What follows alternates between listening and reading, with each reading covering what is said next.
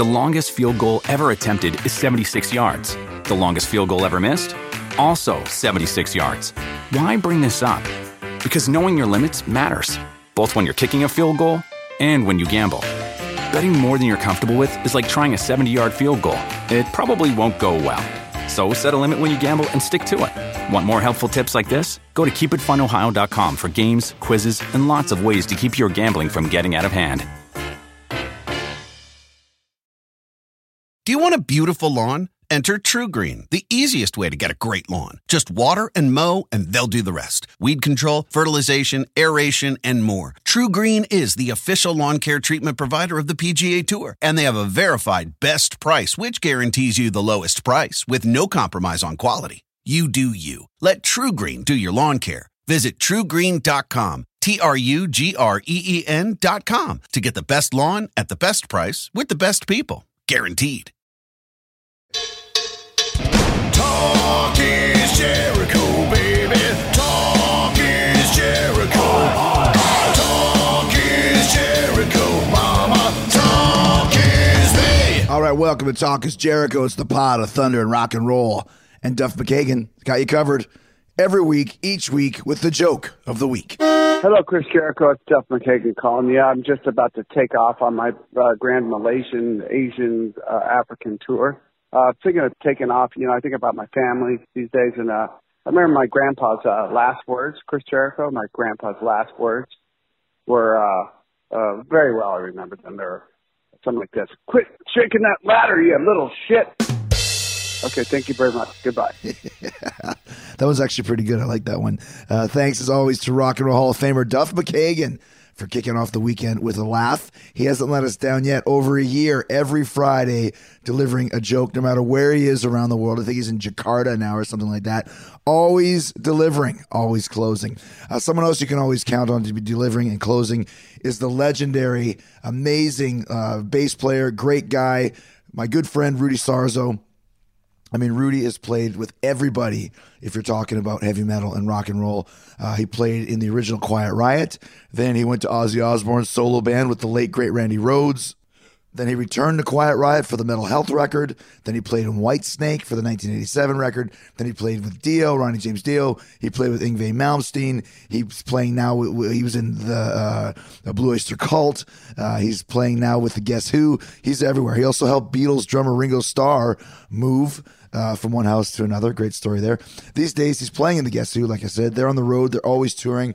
Their tour starts November 11th in Miami, Florida. Get your tickets at theguesswho.com.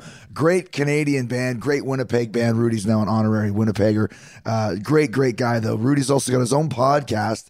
It's called The Dash. He talks to all type of interesting musicians about their life's journey in music.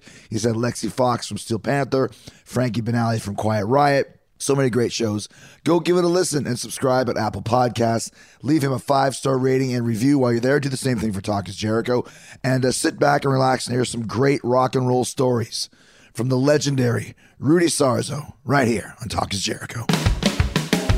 So I feel like uh, we're we're fancy pantses now. We're here in the studio in Westwood One with uh, me and Rudy Sarzo, and you've done this show before with Frankie. That's right. But it's the Your fir- show. my Yes. show, yeah. But it's the first time you and me were together, uh, just you and me, and I'm excited about this because I've been waiting for a long time to talk to you, man. Yeah, I'm very excited about it, especially since I um, I'm an honorary Canadian now, since I'm a member of the Guess Who. That's so random. That's one thing I love about your career, and I want to talk about all of it. You've played with so many bands, but how did you end up in the Guess Who? Uh, how, okay, it's a really a roundabout way. Uh, actually, it started uh, the path towards me joining uh, the Guess Who started like maybe four years ago. Uh-huh. I was touring with the Geoff Tate version of Queensryche, Right? and they bring in Sass Jordan Mm-hmm. to perform the part of Mary because we were performing the whole Operation Mindcrime, right? Right. You know. So I have known Sass from years before, but never really got, you know, once you're in the same tour bus, you really get to know a mm-hmm, person, mm-hmm, you know. Mm-hmm. And, you know, she's such an incredible talent and also an incredible person, too, you know. And it just so happens that her husband, Derek Sharp, is the lead singer, has been the lead singer with the Guess Who for like over 10, 12 years. Okay. You know, so it came a point that they were looking for a bass player. And this is happening like maybe a year and a half ago. And um, they called me up. You know, Sass said, "Hey, to Derek, why don't you call Rudy?" And then they called me up, and I I've been a fan of the Guess Who since you know since I was a kid. Right. You know, music on the radio. It's my. As a matter of fact, when we play on stage, all these songs they bring up memories of crazy girlfriends that I had in high school. you know, so people, you know, like the guys from the band say, "Hey, what were you laughing during the song?" It's because I just. Why were you laughing during laughing? That's right. because it reminds me of the crazy girlfriend that I had when, when the song came out, you know. And uh, so, yeah, I've been, I um, the Jim Kale, the, the founding member bassist of the band. He's uh, he's retired from the road life, and uh, he passed me the torch. We're actually, they were doing a show in Las Vegas, so he brings me up on stage. And he says, "This uh, Rudy Sargent is going to be taking over my spot from from now on." So I did one song, got off the stage, and he finished the show. And that was it. That was it. So is that was that the last original member of the no, Guess Who? no, no. Garry Peterson, the drummer. Is he still drumming? Oh God, yeah. Okay, gotcha. Right. Yeah, and you know, besides playing with Quiet Riot with Frankie Banali, this is the other band that I've actually get to play with an original drummer, and that makes mm. such a difference because it's it's you're actually locking into what the original feel and rhythm intent hmm. foundation of the song is all about Right, right, right. you know, it's not an interpretation watered down from like you know five generations of different percussionists coming into the group. You know, if especially if you're playing with a classic rock lineup, you know, and some you know a band that's been around since you know 60s or 70s or whatever. It's you know it's very hard to find all the original components, you know, in the group. And uh, this really gives me an opportunity to to get the sense of, of the real deal. It's so interesting too because there's always people that talk about, you know, and most people don't even know. You go play uh, in front of crowds, they would think, oh, it's the Guess Who, and obviously Burton Cummings isn't in the band, but the other guys, people don't care. They just want to hear the songs. And to me, it's like when you talk about the purists who go, well, there's no Burton, and there's no Randy Bachman. I'd rather have a band playing those songs and have the Guess Who still in the world than not doing those songs at all. Mm, Yes, I completely agree with you. And even though every single founding member of the group is still with us, you know, somebody mentioned to me uh, about a week ago something that really makes en- encapsulates what is going to be occurring mm-hmm. in the music industry as as as time goes on and people leave us mm-hmm. behind. You know, and it's the music will keep the dead alive. Hmm. Right, right, right. Like I was even thinking about that with ACDC now, now that Malcolm's passed away and Brian is retired. Even Axl and Angus, it's still ACDC. You still Mm-hmm. want to go to the show. And like you said, that music does take you back to the crazy girlfriends in high school and all these other great memories that you have for your entire life. Yeah, but uh, you know, this is great because not only are you a superstar in wrestling, you're a rock star. So I can, you know, talk to you and Mm. can relate that to it. I can relate to it. Yeah. Uh, as a band member, you know, you have your band, and whether it's you or the guys in the band, you know, we have responsibilities to keep what we have created mm-hmm. going alive. Whether a member leaves the group or he passes on, mm. you know, we're giving that responsibility. You know, I wish I would have understood that over 35 years ago when when Randy Rhoads passed, because I would have not left Ozzy hmm. but I didn't know how to deal with it. You couldn't know. you couldn't play an Ozzy without Randy on No. stage with you. No, it was incredibly painful. Mm-hmm. Now, anytime that I have an opportunity, like you know, we do these Randy Rhoads tributes, and uh, it gives me an opportunity to not only celebrate his memory, but continue on the responsibility that we that played the music that we were his friends, his bandmates, Mm-hmm. to carry the torch on behalf of his compositions, his musicianship, and his friendship. You know, it's it's interesting. Sting said this when the police got back together. He said like the music doesn't belong to us, the band anymore. It belongs to the people. And it's our responsibility to continue to play those songs for those reasons that you just said. Absolutely. Did you I mean, and obviously you never know this at the time because you're, you know, a young kid in your 20s and for you obviously you've told the story many times about Randy passing away in the car in the uh, plane crash. Did you know when you were playing with Randy that he was one of those guys like a like an Eddie Van Halen that 30 years from now would still be critically acclaimed or was it just another day at work getting on stage and playing with your friend? Well, I mean, it's very hard, you know, when you're having such a, a, a significant moment on stage to think beyond that moment because you want to relish that. You don't want to think about yesterday. You don't want to think about the future. You want to think about what's going on now. And I knew at the moment, every single night that we were playing, that it was going to be something that people would still be talking about years to come. Mm-hmm. That I knew, but it wasn't something that I- I was living in. That wasn't what I was enjoying about the moment. I was enjoying the the energy, the mm-hmm. now, mm-hmm. the now. And now we're playing. Now we're on stage, and, and it's you know Ozzy and Tommy Aldridge, and then later on Don Airey, and of course Randy, and there's all these great songs. And look at the crowd; it's grown from last year when we started with the Blizzard of Ozz, and you know to like sometimes half full. And then the word of mouth started. You know, this is before MTV. You know, so it was all word of mouth, and and people are just like not only are they loving it, they're like they can't believe what, what they're actually witnessing. It's something so different from anything else out there, you know. And yes, that was what what I was breathing in as I was performing on stage. And it was a great rock and roll band too. oh just my God, what chemistry. every single night was the, uh, the Super Bowl. Mm-hmm. you know.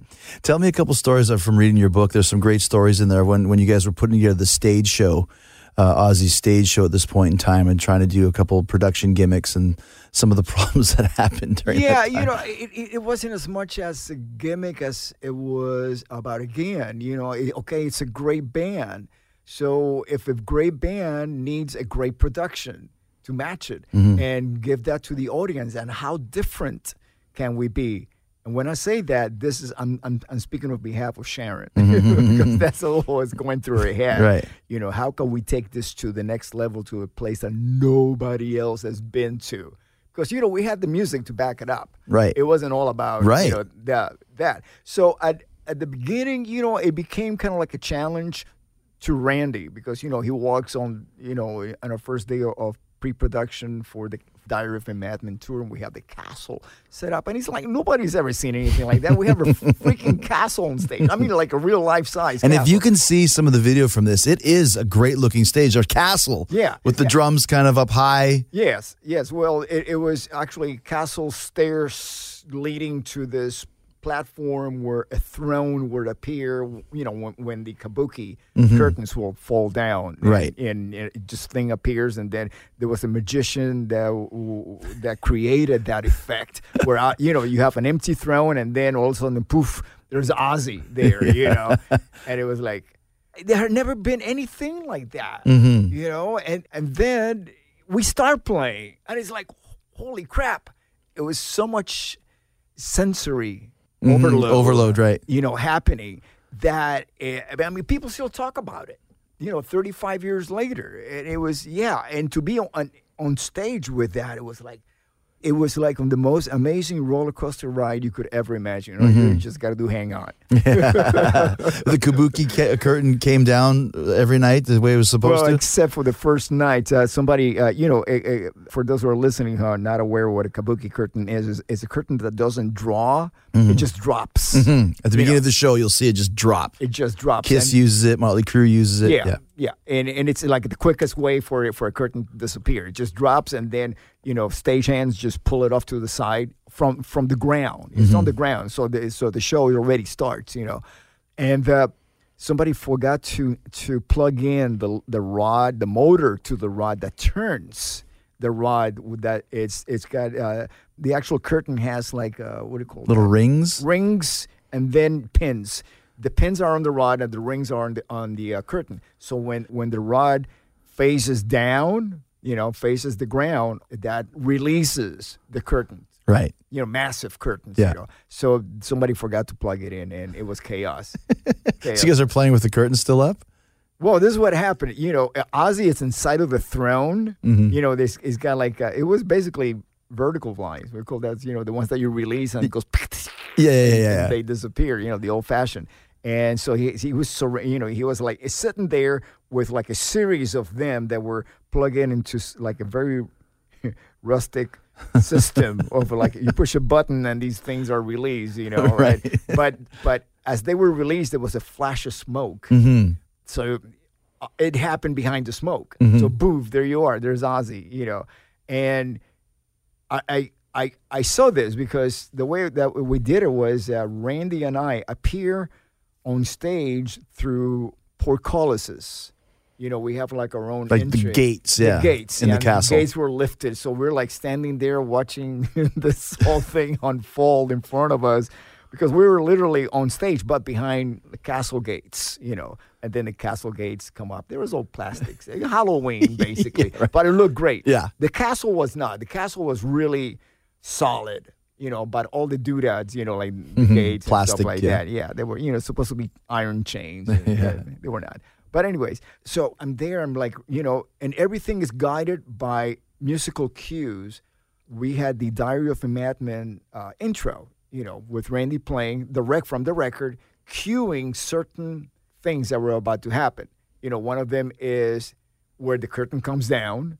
The next one is Ozzy lets go of this cur- curtain blinds, you know, and appears and smoke and all this happened except that the curtain never came down.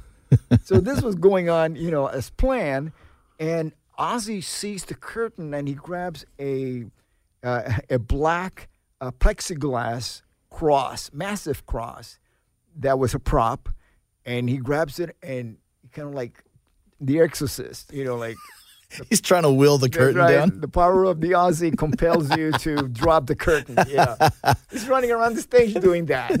you know.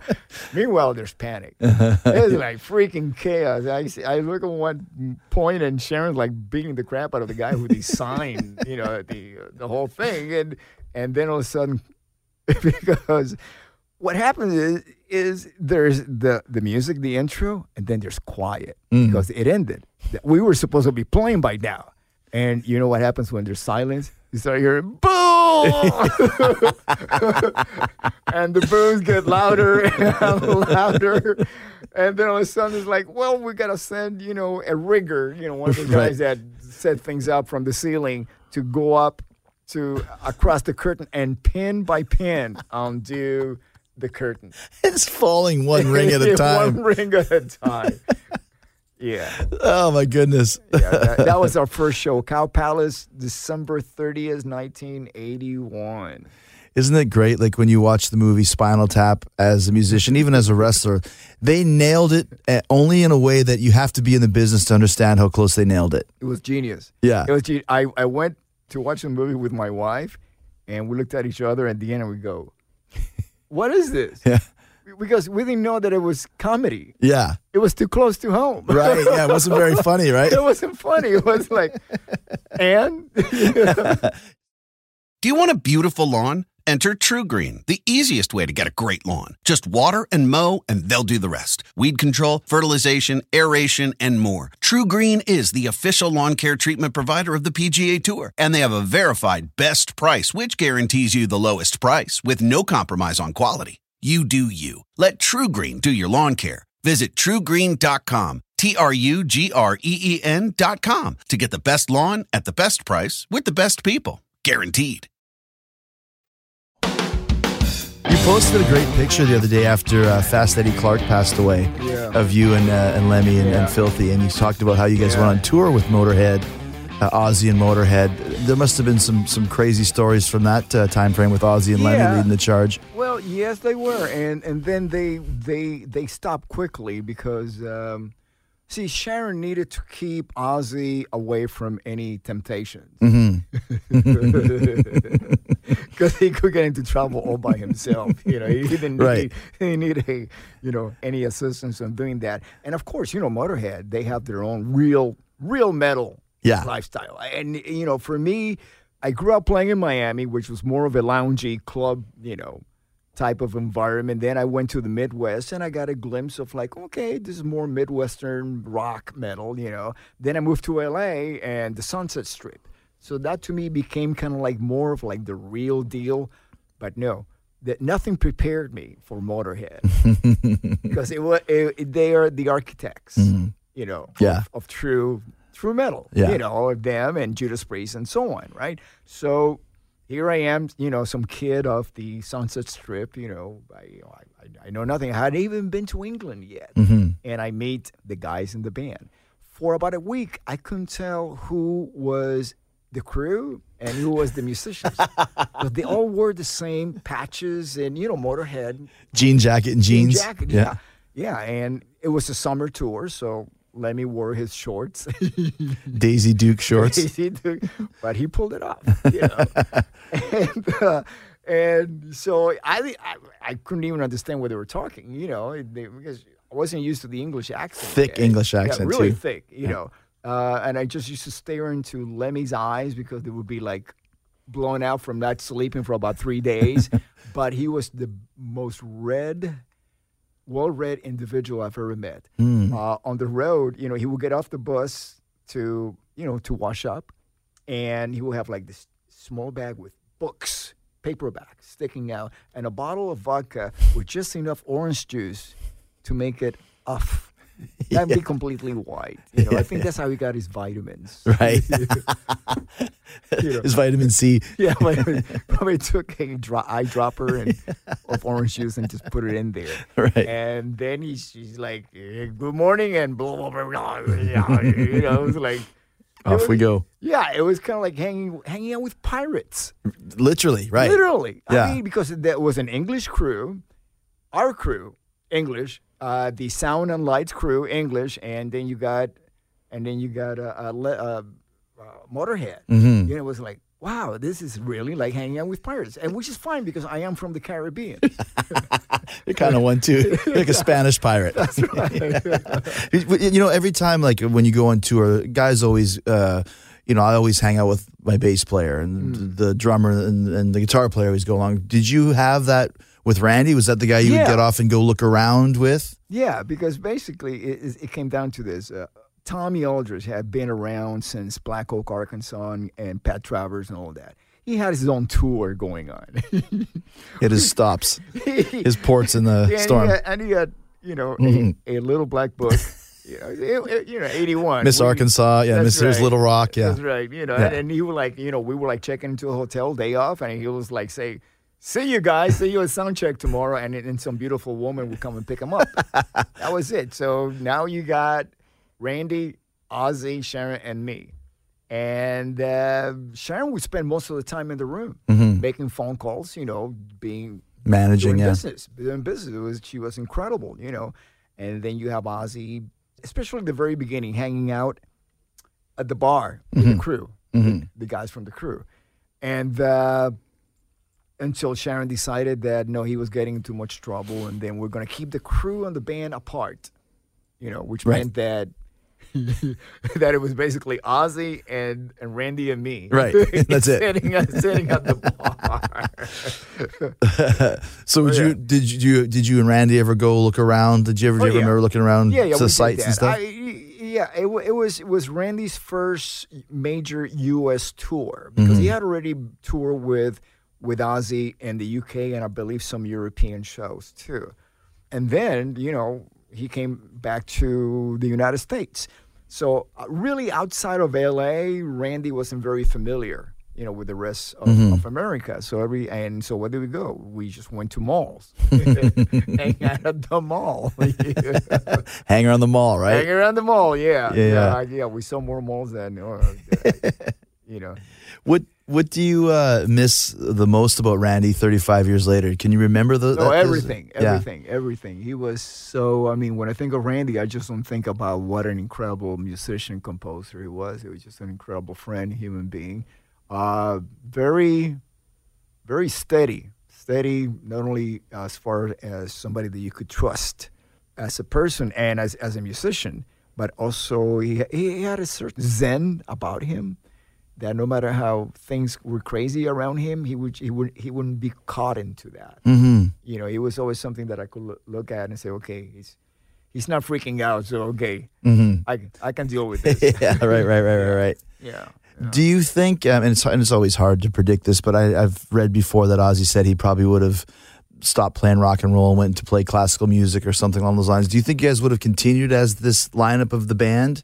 Uh, for a long time to come? You know, just as a reference, I can use uh, Zakk Wylde's relationship with Ozzy and the band. Mm-hmm. You know, I would think it would have been probably something like that, where where Randy would have had his own career, but also he would go in and in and out of the Ozzy band. Mm-hmm. You know, whenever whenever it would it would be you know Yeah, good, good for whenever he was sides. touring or Yeah, whatever. Yeah.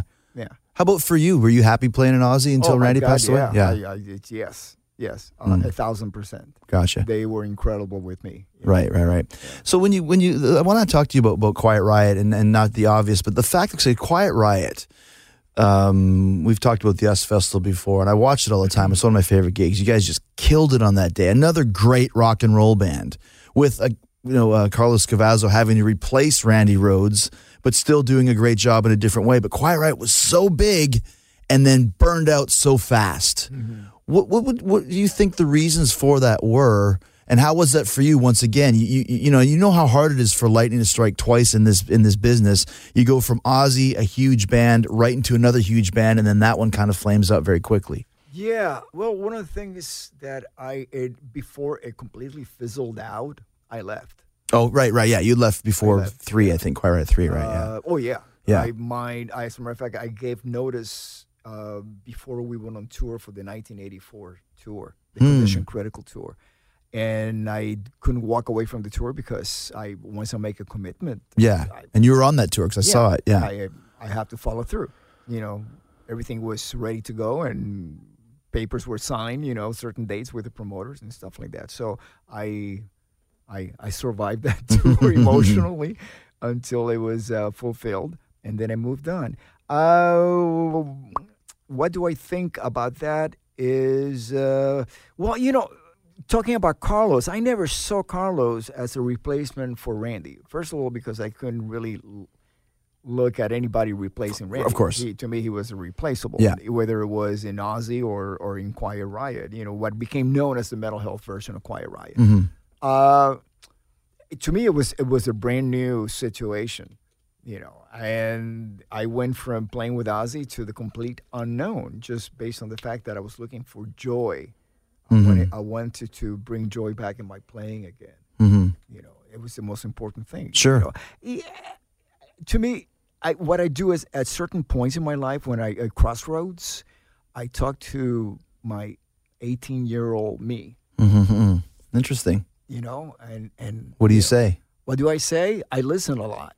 Hmm. You know, to your 18 year old you? Yeah. Who will tell you, know who created this? right, but who will tell you follow your heart or follow your instincts or play because you love it or, Everything, hmm, and most important, fight for what you believe in. right. Not only fight, but first you gotta find that purpose that you must fight for Hmm. the rest of your life. You know, what I mean, we we humans, and I, I I believe also all the all the creatures on this planet. You know, we were born. First, we were sperm. Mm-hmm. We fought with every other millions of sperms for that one. yeah. We are it. Yeah. Each one of us.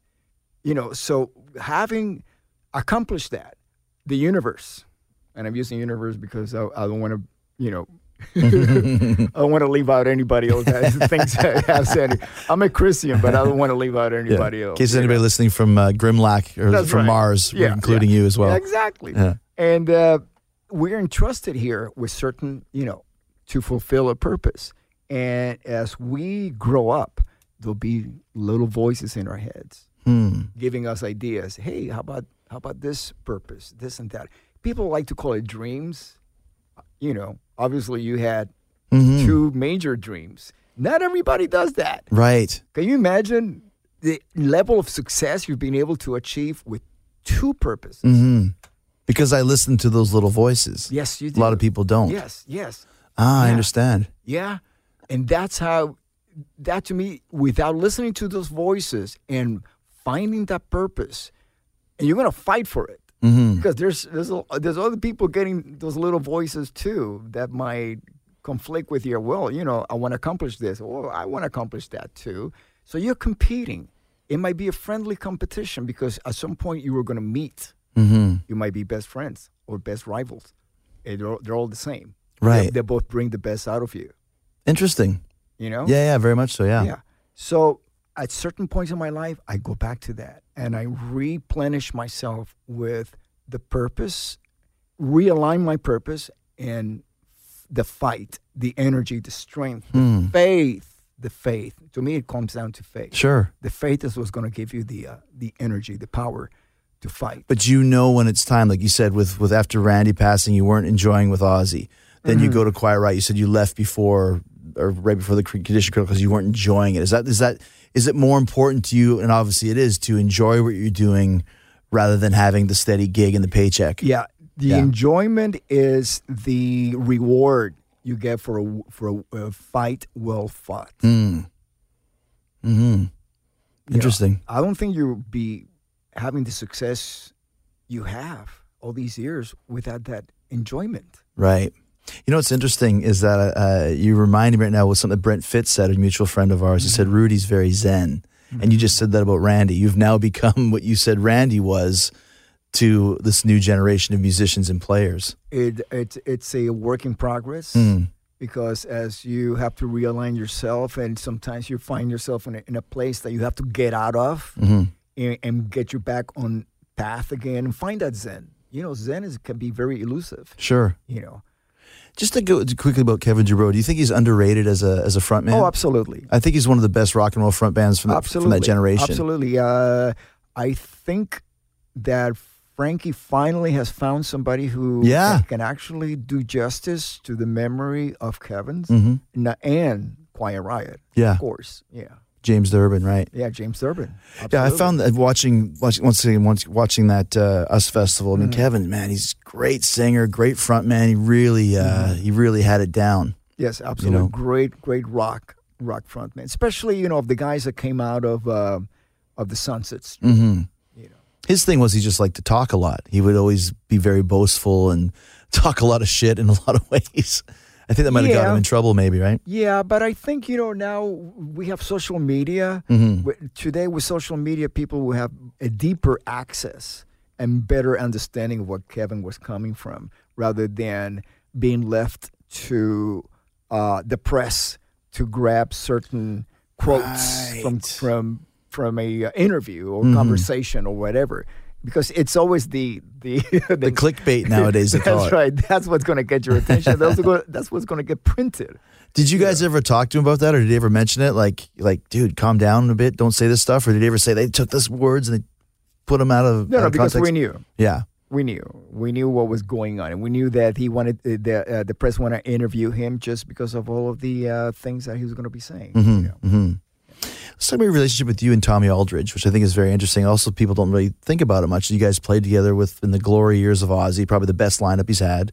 Then there's the the famous Project Driver album, which I did have, which was Mm. Also you and Tommy as well. So you're the one who bought that record. I was, It was- wondering who the hell bought it. It was I even remember Rob Rock, Tony MacAlpine, Yeah. Aldridge, and Sarzo. And that's why I bought it because of Aldridge and Sarzo. Mm-hmm. And then you guys end up in Whitesnake together as well.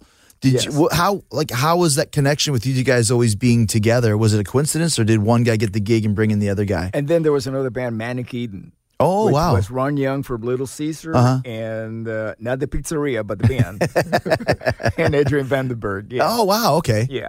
I, it just felt so natural for me to play with Tommy. I mean, once I, I locked in with Tommy, uh, it, it was it was natural. I mean, you know, we try to put a band together between the Ozzy years and my Quiet Riot. You know, he left Ozzy, I left Quiet Riot, and we spent like a couple of years, which is when we got to record the uh, the, the Mars project. You know, that one that you're talking about with Tony MacAlpine and Rob Rock, and then we joined Whitesnake. Did you join together Yes, we did. as a team? Yeah, as a rhythm, rhythm section. On whose recommendation? Well, uh, David already knew, knew Tommy, and Whitesnake was the opening band for Quiet Riot in 1984. That's right. It was Kick Axe, White Yeah. Snake, and Quiet Riot in Yeah. Winnipeg that I saw. yeah, right. yeah. And uh, so, uh, as a matter of fact, the last day of the tour, we are having like a little celebration, you know, farewell, you know, to to Whitesnake from the tour, and. Uh, David uh, hugs me and whispers in my ear, "Someday we're gonna play together, darling." You know, and uh, and I'm going, how does he know that I'm leaving the band? Because I was leaving the band, but I didn't tell anybody. Because, Right. You know what? What? What's the point? You know. And then uh, when it became official that I was uh, I had left Quiet Riot, I get a uh, call from the uh, from management, uh, Whitesnake management, and we were asked Tommy and I, Tommy Aldridge and I, we were asked to uh, to actually join the band. And personally, I, I didn't because there were still s- certain conflicts going on within the that configuration that actually when that was touring. You know The Quiet Riot configuration? no, no. The no, I- Whitesnake. Uh, the Whitesnake configuration. And um, I uh, didn't want to, you know, leave one bad situation for another. You know, didn't make any sense. You're talking about like the com- the conflict between Coverdale and John Sykes? if that's- you want to go there, yeah, Okay, gotcha. Yeah, you didn't want to leave one. I gotcha. yeah. Yeah, Uh, I mean, nothing to do with the music. yeah. You know, in, But- to me, they're an incredible partnership. But once again, Rudy, you just said this earlier. It's not, listen, there's a lot of great musicians and you get that chemistry, but it's how you react with each other on a 12 hour bus ride or on the plane or whatever it may be. Those are the, that's where you decide who your band guys are. Yeah. Because you don't need any assholes in that, in that situation because it'll go sour very quickly. Absolutely. And Right. and speaking of assholes, you know, if you look around the bus and you can't find the asshole, it's you. Words of wisdom.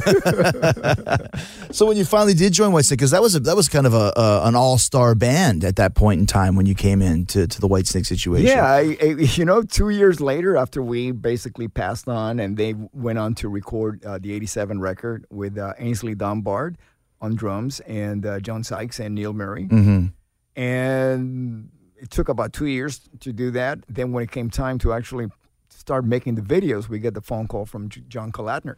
Hmm. You know, and by then, you know, we had sp- Tommy and I, we had spent a couple of years trying to find basically a singer. I mean, you know, you can find just about e- everybody, but you know, a voice. You can't go to a Guitar Center and say, "Hey, you know, can you give me one of those voices like Paul Rodgers and stick it in your throat?" No, you can't Right. do that. Right. You know, and uh, so yeah, we, we we found great guitar players and great everything else, but that special singer, that special arena quality singer, we couldn't find one. You know, so when it came time to uh, to you know to get the offer from from Whitesnake to join the band, it was like you know a no brainer. you got one of the greatest voices in Mm-hmm. Right. the band. It's like yeah. Uh, was it was because you know a lot of it band is chemistry as we discussed. How was the camp? Obviously, you and Tommy have it, but now you're going. You got Vivian Campbell and you got Adrian Vandenberg, and it's like kind of like I said, this Phenomenal. right on. phenomenal. Yeah. We I had from that the first tour, the first first couple of legs of the tour, we not only had the band in one bus, but we had the wives and girlfriends in one bus. And I hmm. gotta tell you, it was the most fun I've ever had. Wow. Didn't last too long, yeah. but well, it did. It was wonderful. Now, did you have the blonde hair before you joined? Because you had some Yes. blonde ass hair. Yeah. It was blonde. I I was bored. I was laying by the pool, putting sun in, and if, what you see on Still the Night, that's sun in. Then Remember the sun and how 80s sun was that, right? Yeah, yeah. Well, the The one, the one we used to use was lemon juice. If you put lemon juice in your hair, Yeah. that'll get it nice and blonde. Yeah. Well, I can see. Yeah.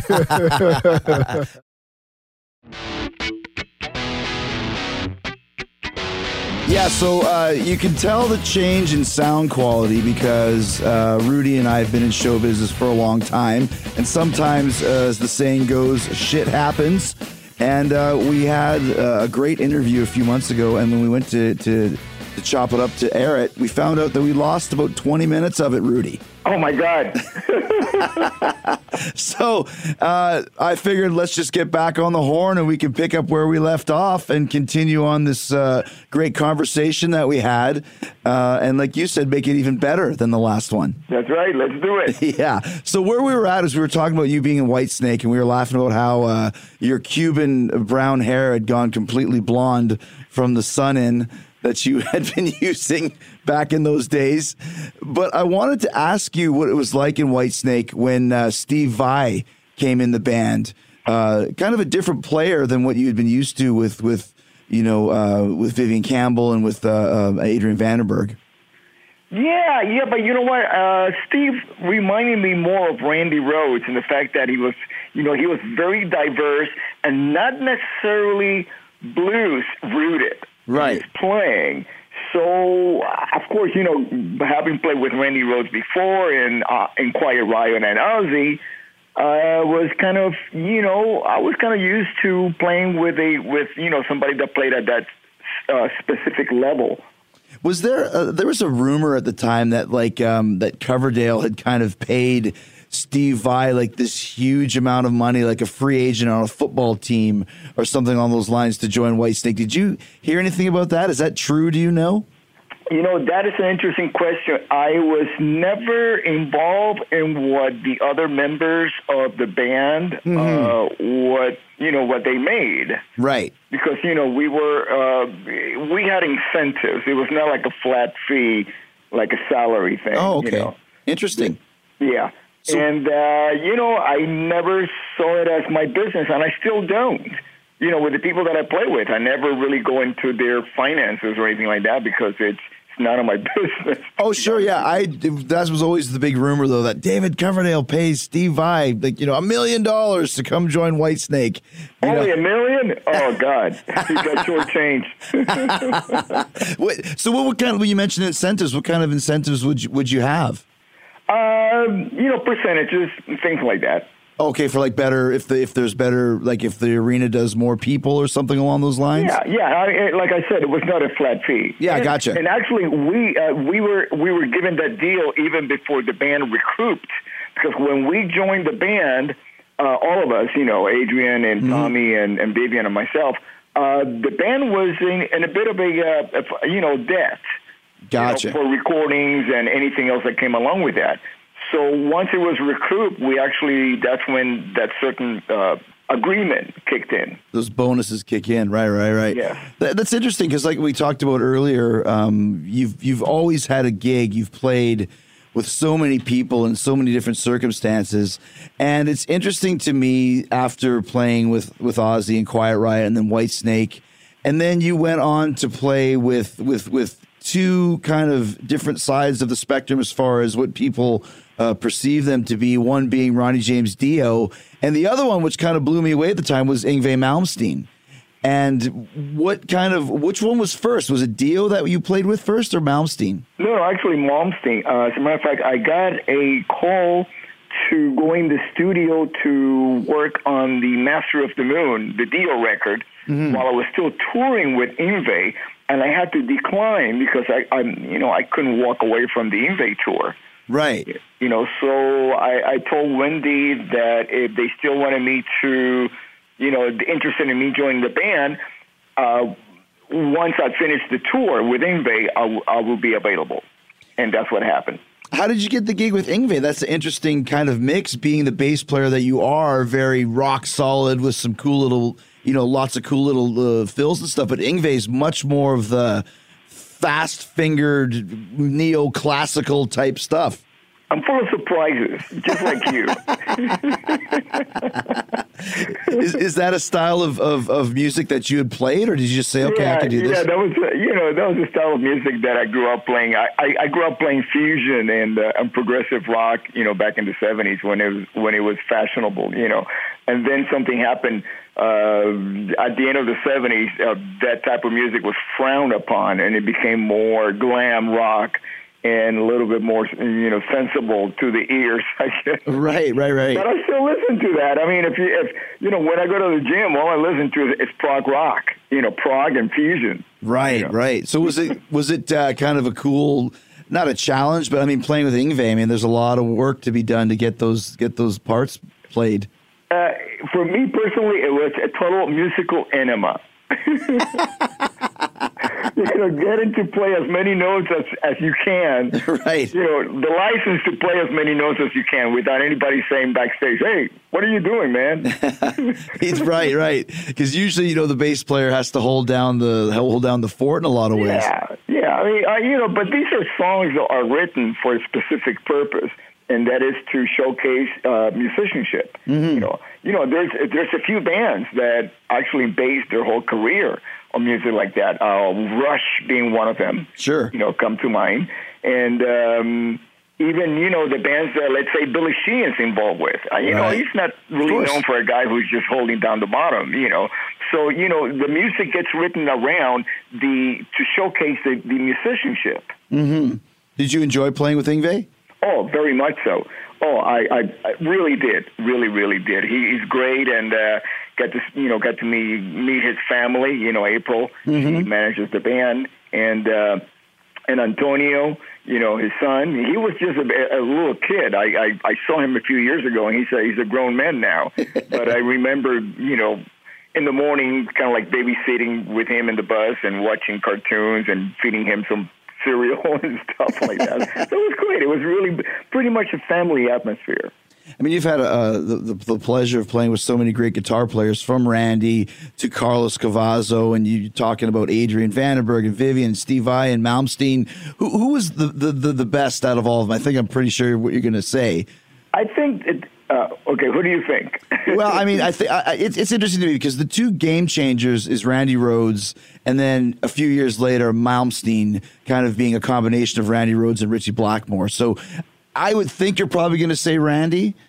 Well, Randy, you know, Randy's is in a league all by himself mm-hmm. because you know he he accomplished so much in such a short time, and and of course he his his potential was cut off by him passing. You know? Right. So I mean, I and and I I could see a glimpse of where that was going. Right. Absolutely, because um, people as a reference, they have the records, Blizzard and Diary. But he passed away about a year to a year and a half after those records. And then what, what happened is, in between, he was growing so fast as a musician. It was right. just incredible. And a composer, you know, so I could definitely see that he to a, into a more oh, progressive direction mm. with his music. You know, I mean, if you listen to the track Diary of a Madman and compare that to, let's say, uh, Steal Away the Night, right. you know, there's there's musically, as far as the composition goes, there's so, so much more complexity mm-hmm. to it, you know. Let me ask you a question that, that just popped in my head. You mentioned that Randy was composing and stuff. Did he ever at all play anything for you before he, he passed away? Like when you're on tour or in sound check or something, like some kind of a riff that he'd been working on? Was there anything, everything, anything like that? You know, that's interesting. Uh, we used to share the uh, the same, you know, tuning room. Mm-hmm. You know, and um, so when he was warming up, he would warm up to classical music. Right. With a classical guitar. So he was just basically tuning in his classical chops. Mm-hmm. You know, so that was his that was his, his his goal at the time, just to get better not only at reading because you know from playing rock and roll for such a long time, he wasn't uh, uh, up to speed with his reading as much as he wanted to, and and being on tour gave him the opportunity to do that you know, to because he was preparing to go into the session uh, scene in you know recording session, oh. guitar recording session scene in New York.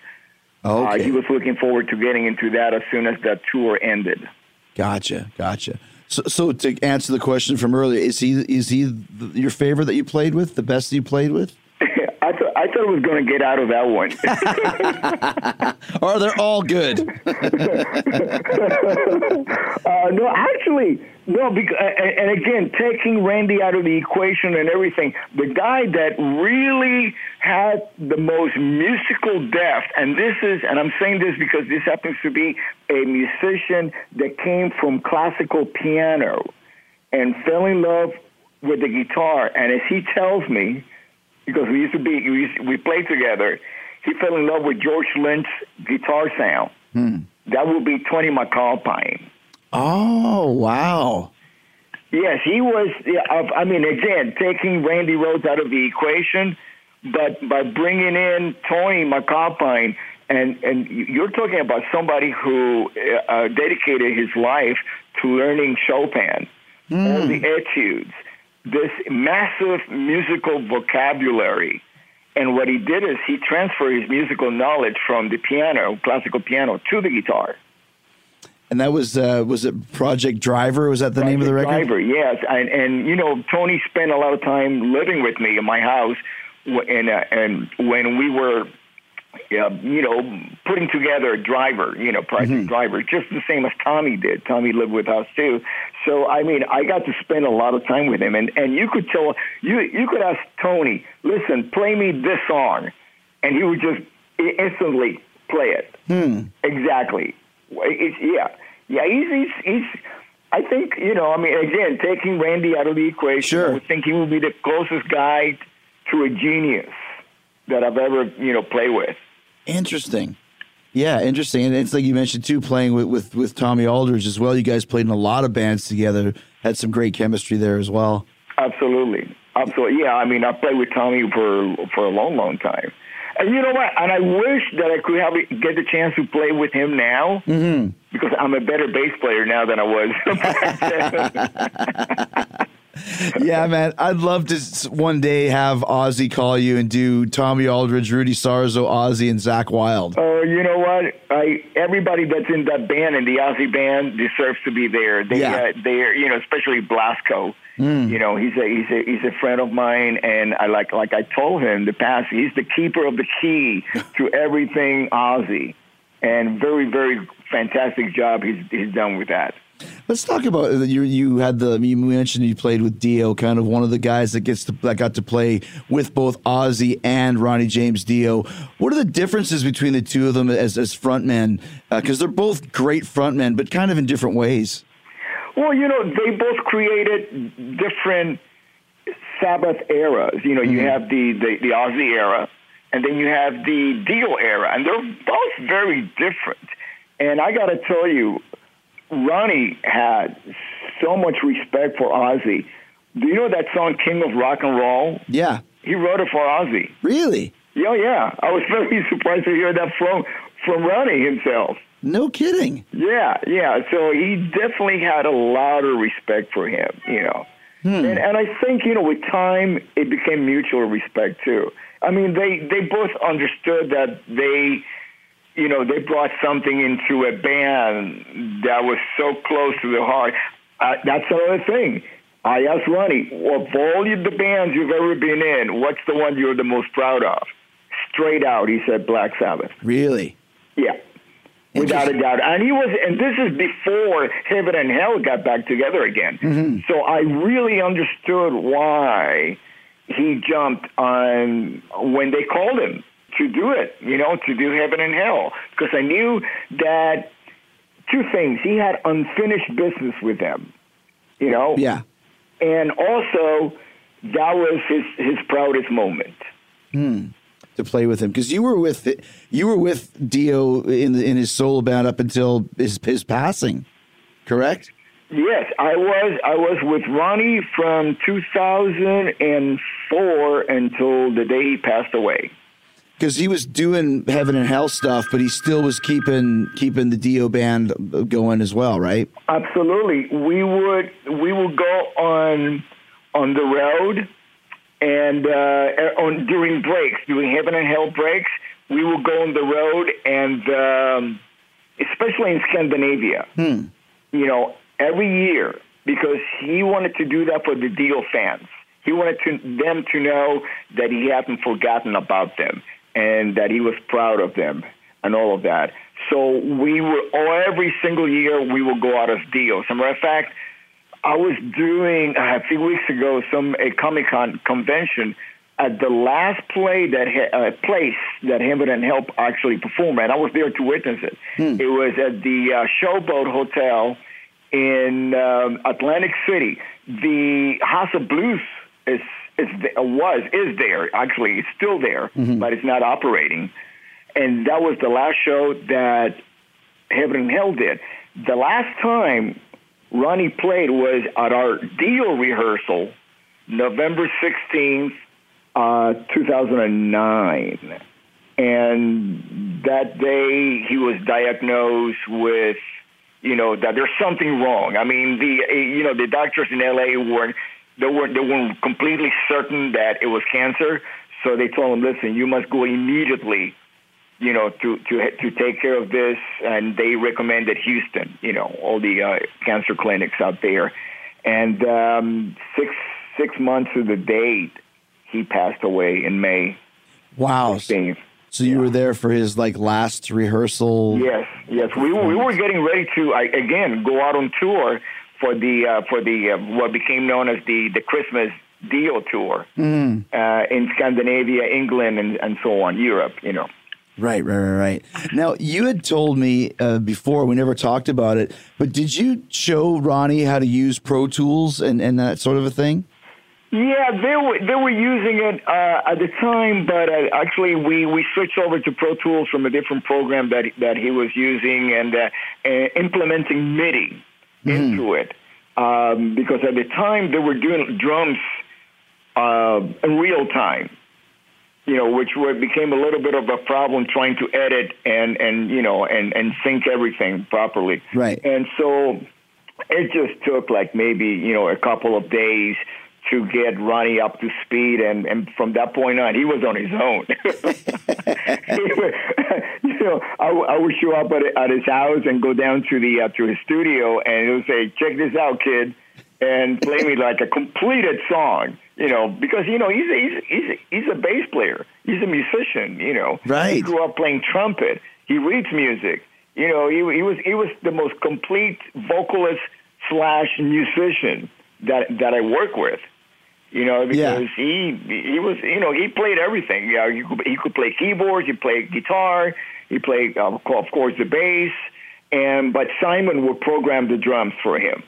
Gotcha. Okay. You know, and then uh, you know he would play me all these new songs. You know, and it was like amazing. And some of them wound up on the Heaven and Hell record, and they were they were actually meant to be on the Electra Electra albums.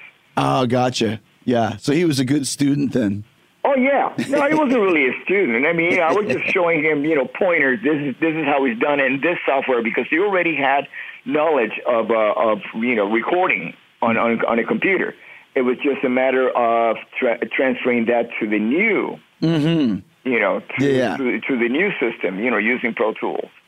When you were on stage playing with Dio, when you were uh, like in the in your mix, did you have a lot of Dio vocals in the mix, or do you? Yeah. Oh, he was so loud. It was incredible. And I and, and if you look at any of the photos, I'm really standing pretty close to him. You know, and, and his and his monitors were cranking. Yeah, I mean, hmm. I mean, yes. Look, if you're playing with Ronnie on stage, that's the thing you want to hear the most. Is that was that cool for you to keep? that's that's just the main reason why you're there. you know? Does that help you lock in better though when you hear his vocal rather than going in with the drums or whatever? Oh, believe me, uh, Simon Wright is, is very loud too, and um, I, you know it, it was it was a beautiful mix.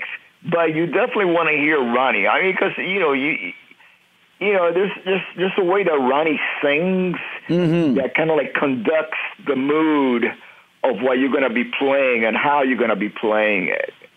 Right. Right. You know, it's almost like you know his lyrics are so cinematic that the music becomes the soundtrack to to a movie. Right. And it's you know he's conducting it with his emotion.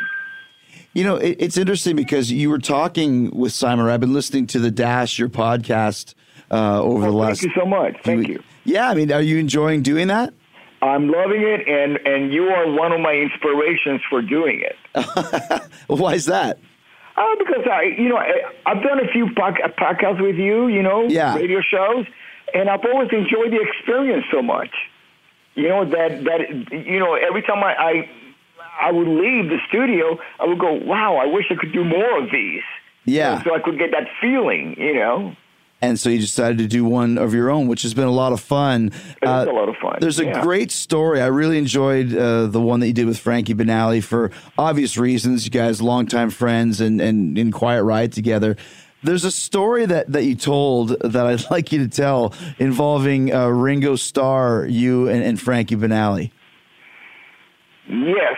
Which one do you want to know? Well, you, you, you, you lived in his house. Oh yeah, we did. Yeah, yeah. But then we we actually we got to meet him. I mean, he didn't know that we were there. We were just keeping his uh, his his uh, personal secretary company, and we were homeless anyway, so it was a perfect combination. Hold on a second. How did you end up at Ringo Starr's personal secretary's? what happened? Well, you just, if you hang out at the Rainbow enough times, you're going to do stuff like that. Especially back then. I don't know what it's like anymore, but back in the 70s, I mean, Ringo used to hang out at the Rainbow. Sure. Everybody did. Right, You know, right. That was like the social network. Mm-hmm. The If Holly- you live in L.A., you know, yeah. So, so, so, tell us the story. So, you met him, or you met his secretary? Oh no, no! I never met him at the Rainbow. I met his secretary while Ringo was out of town uh, filming a movie. I believe it was Caveman. Okay. Yeah, and uh, so the place, you know, it was the secretary and Ringo's girlfriend at the time before he met Barbara Bach, where actually he met her in the, making this movie. Okay. Caveman. right. Yeah, caveman. Yeah, yeah, yeah. Yeah. So, so you were just hanging out there, and and, and then you left, or how did you ever actually meet him? Well, actually, uh, the I, I think he was renting the house because the lease was up, and then what he did is he actually bought uh, Mama Cass's house of uh, Woodrow Wilson Drive. This is in the mid '70s. You know, uh, Ringo pe- spent mo- most of his time in Monaco, even uh, around that time, for tax purposes. Okay.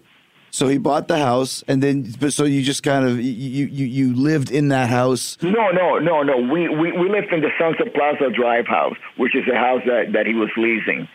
And then uh, then he moved to Woodrow Wilson Drive, which is the you know the old Mama Cass house. Yeah. And he he bought that house, but we actually we helped him move. so Frankie and I we were movers for Ringo for one day. Is that when you got to meet him? Yes, yes, we hung out. You know, we hung out. He was very, very nice, super nice. I mean, you know, just just a regular guy, but he just happened to be Ringo. You know? Yeah, right, right. Hanging out with a couple uh, rocker skids from the Rainbow. yeah, exactly. Yeah, and at the at the end of the day, he gave us uh, twenty bucks, and we looked at the bill and we we said we're never going to spend this. This is going to be our lucky, you know, twenty dollars. And by that night, we spent it on a pizza. You had no money left at that point, anyways, right? you know, it didn't matter. You know? Well, Rudy, as we wind down here, uh, you, we mentioned you're playing with the Guess Who. You guys just released your new record. I, it- it's a cool title. The future isn't what it used to be. Yeah, the future ain't what it used to Ain't be. Ain't what it used to be. Yeah. And, and you guys are gigging all the time. It's on Instagram. You guys are always playing around. It seems like you're quite busy. Yeah, we are very busy, and um, you, you know, we of course, you know, we love playing the classics. Mm-hmm. It's not like we have to play them. No, it's like you know, I'm in the Guess Who, so I can play all those great songs. Right. Yeah. I Exactly. mean, what's the point of being in the band if you're not going to get to play all those, you know, the, the songs that I grew up with?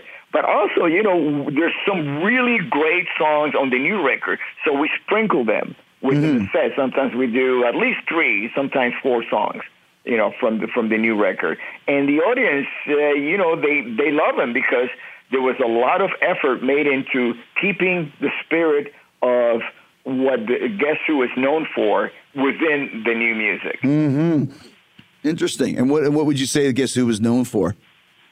You know, it was a combination of Canadian and Americana. Mm-hmm.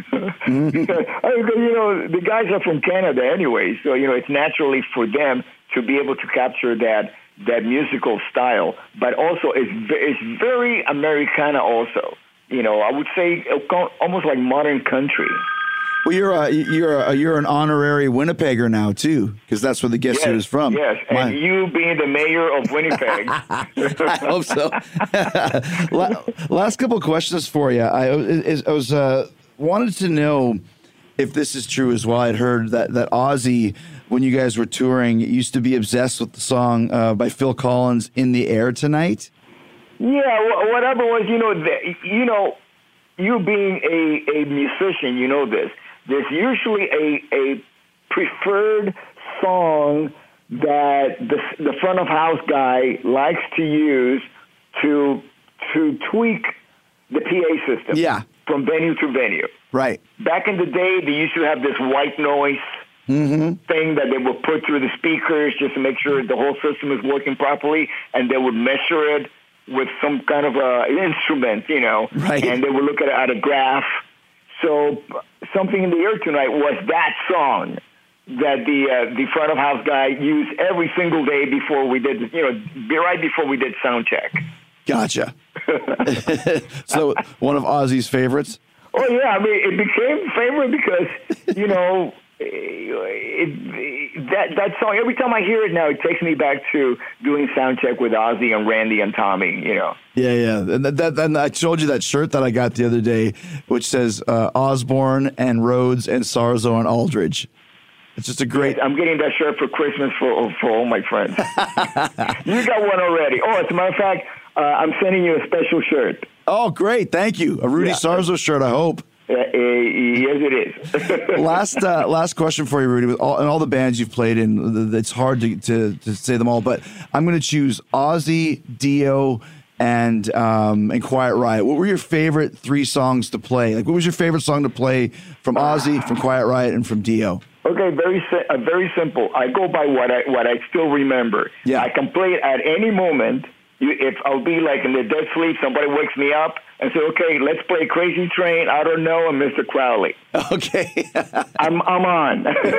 you can do those three. yes, I do. Uh, uh, Quiet Riot would definitely be "Bang Your Head," "Come On, Feel the Noise," and believe it or not, "Thunderbird," because that's that's the song that I used to play with with in DuBrow with Kevin, and that's how I was asked to to record on the Quiet Riot record. I was only supposed to do one song. Right. That was uh, Thunderbird, and I, I, I, you know, on that first session, I actually wound up playing like like on half the record right there, and then I came back and I finished the rest of the songs. So it would say Thunderbird, uh, Bang Your Head, and um, Come on, feel the noise. and, and come on, feel the noise. Uh, with Dio, oh, there's so many. I love the way the way that we did Heaven and Hell with Ronnie. Mm-hmm. Uh, uh, uh, Rainbow in the Dark and Mob Rules. But those are not necessarily Dio songs, but we played a lot of Sabbath. Yeah, yeah, sure. The Oh, Dio. Gates of Babylon, if you're going to go for any Rainbow song.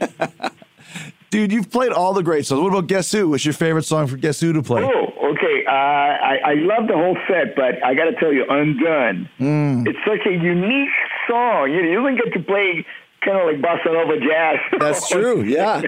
on stage too often, you know. And this, this I love the song, uh, American Woman, and uh, No Sugar Tonight. Do you guys ever play uh, Running Back to Saskatoon? No, we haven't yet, but but we definitely been talking about that one. It's funny. A Cuban guy from uh, Miami playing playing a song about Saskatoon. Oh, listen, I, I, I, I, if I would, if I would have, you know, kept going from Miami to New Jersey, my next stop was going to be, you know, somewhere in Canada. yeah, up in Detroit, Toronto. Anyways, Rudy, man, it's great to talk to you. Thank you for doing this, and I'm glad we're able to to finish up properly, man. Thank you, Jack, Chris. We'll talk to you soon, man. I'll be waiting for my Rudy. Sarzo uh, uh, shirt in the mail. yeah. Cheers, brother. Thank you. God bless. God Bye-bye. bless. Thank you. All right, thanks to the legendary Rudy Sarzo for sitting with me in studio and then jumping back on the phone after we realized we lost half of the uh, of that interview. Uh, it happens sometimes after 500 episodes. Once in a while, you hit uh, you hit some technical difficulties. But Rudy's a great, great guy and was happy to do it. Please check out Rudy's podcast, The Dash. Listen and subscribe at Apple Podcasts or on your favorite podcast app. Rudy talks to some cool musicians from all over the world. He just had Canadian rocker Sass Jordan on. And remember, speaking of Canada, Rudy's playing in the Guess Who. Their tour starts this Sunday, November 11th, Veterans Day in Miami, Florida. Go to theguesswho.com to get tickets. Rudy Sarzo on bass, uh, one of the biggest pros and the best players you'll ever hear. Uh, speaking of pros and great players, we are still on the road here in Australia. We are at Sydney uh, at the Manning uh, Saturday on November 10th, November 13th, Adelaide at the Gov, November 14th in Brisbane at the Triffid, and then the Judas Rising Tour goes back to North America, uh, hitting Canada, Moncton, November 21st, 23rd in Halifax, 24th in Quebec City, 25th in Montreal at MTELUS, and then Arnprior is sold out on the 26th, 27 London at the London Music Hall, 28th of November, Toronto at the Rock Pile. Uh, November 30th, Thunder Bay at Crocs. December 1st, Winnipeg, hometown show at the Burton Cummings Theater. Uh, the second is Regina at the Exchange. The third is Edmonton at the Starlight Room. And then Calgary, Alberta at the Gateway, the final show of the Judas Rising Tour. Lots of big stuff coming up for Fozzy, though. It's been a great run. We thank you so much for coming. Go to FozzyRock.com for all tickets for the remaining Australia shows, all the Canadian shows, and all the Fozzy VIP. Packages are sold out uh, for Sydney, but there's still uh, packages available for every other show. We hang out with you, we take some pictures with you, and we play a private mini concert just for the VIPs. So go to FozzyRock.com for all that information on how to make it happen. All right, have a great weekend. Coming up Wednesday, former WWE announcer and current New Japan Pro Wrestling announcer Kevin Kelly will be here. Remember, The Rock used to call him Hermie? Yeah, telling a bunch of great stories of all the good times in the WWE and the rise of New Japan Pro Wrestling. Everything happening uh, in the meantime, in between time. Have a great week. Stay hard, stay hungry. Peace, love, and hugs. And a big yeah, boy.